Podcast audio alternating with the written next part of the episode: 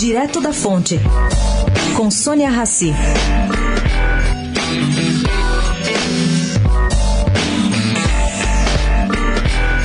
Decidida a briga sobre onde deve ficar a Agência Brasileira de Desenvolvimento Industrial. Bom, gente, ela continua no Ministério da Economia. E por quê? Transferi-la para o de Ciência e Tecnologia, segundo uma fonte do governo Bolsonaro, viola 2 artigos da Constituição. Na argumentação publicada ontem no Diário Oficial da União, alega-se que a BDI foi instituída como pessoa jurídica de direito privado, sem fins lucrativos, enquadrada como serviço social autônomo.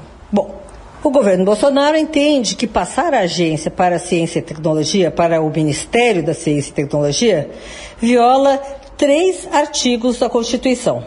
E, para tanto, cita jurisprudência do Supremo Tribunal Federal, mais exatamente uma ADIN 1864, de Maurício Correia, de 1967.